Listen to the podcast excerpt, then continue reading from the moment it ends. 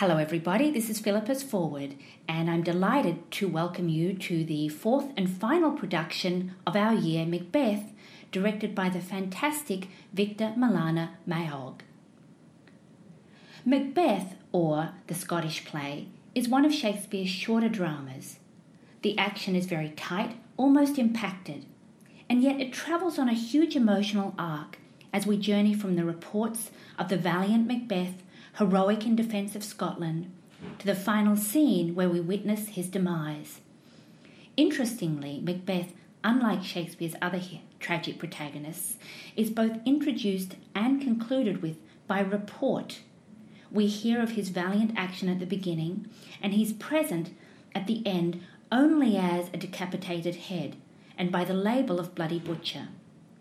In the space of two hours, or a month of theatre time, we hear reports of Macbeth's and Banquo's valiant defence of Scotland in three separate and consecutive battles.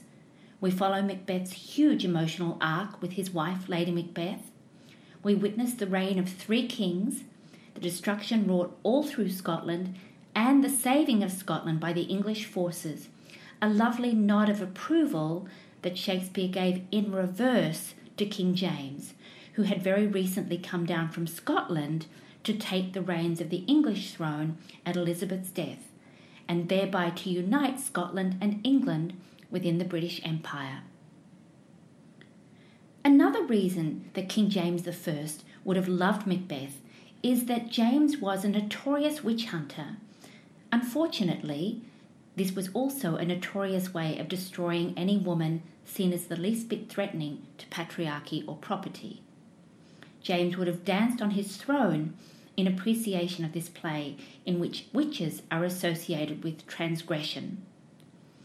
There's no actual recorded performance of the play until 1611, but it was certainly performed in front of King James in 1606, right after it was written. So, what about these witches? James may have seen them as evil, but they're not as simple as that.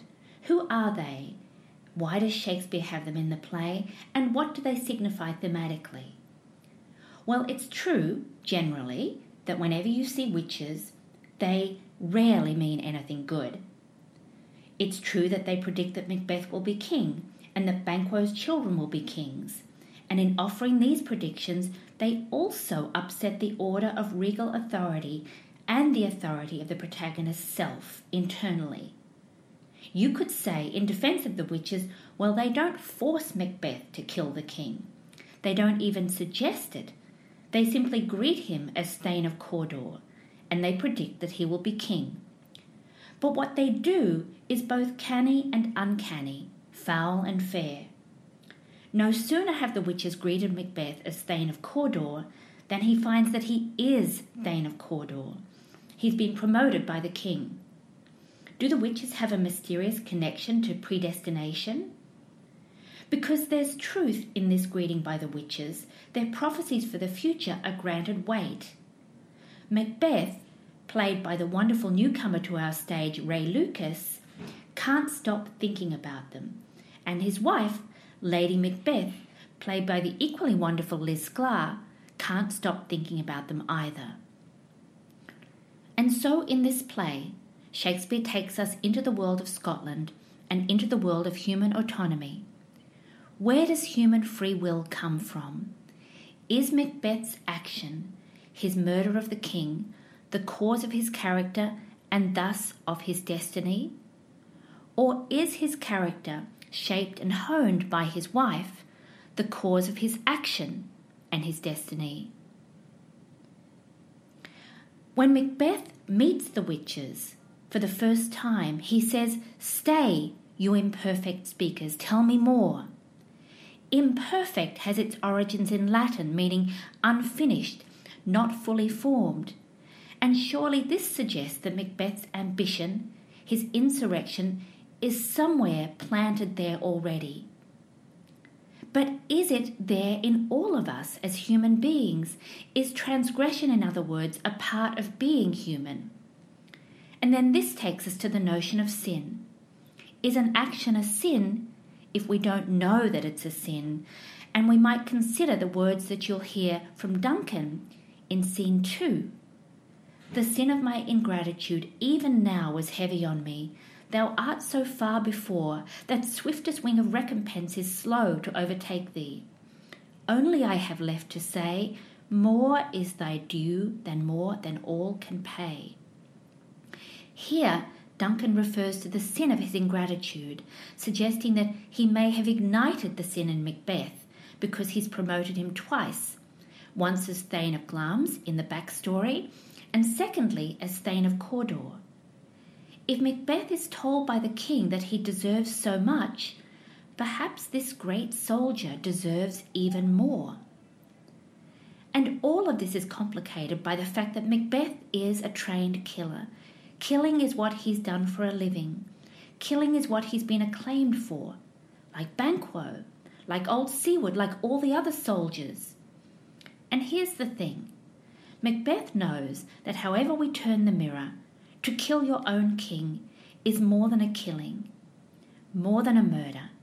It's an assassination and it's a regicide. And look at the way Macbeth gets caught up in trying to pronounce the word which Shakespeare coined, by the way, assassination. If the assassination could trammel up the consequence and catch with his surcease success all those S's, all those A's, in which Macbeth expresses via his very language the turmoil and confusion going on inside his mind. Possibly conclude this introduction without two things. Firstly, telling you what a thane is. A thane is an old Scottish term for warlord, and warlords were by their nature fighters and claimers of land. And secondly, I want to address the mythology about Macbeth, curses, and the Scottish play. It all began with the original performance on August 7, 1606, when Hal Berridge, the boy actor cast as Lady Macbeth, playing before the king, collapsed from a fever and later died. It's said, and I don't know whether this is apocryphal, that Shakespeare himself stepped in to play the role on short notice. Over the next two centuries, the disasters continued, the curse taking its greatest toll after the Astor Place riots in New York City in 1849. During a performance of Macbeth by British actor William Charles Macready, supporters of his American rival Edwin Forrest clashed with police. 22 people were killed and some 36 more were injured. So today, many people still turn around three times, throw salt over their shoulders, and perform other rituals to dispel the curse, insisting on calling it the Scottish play. Call it what you like, just come see our play. Come hear a Grove talk. There's one before every single performance, beginning 45 minutes in advance, and we often have talkbacks as well. You will love it, and it's just a fabulous closer to our season.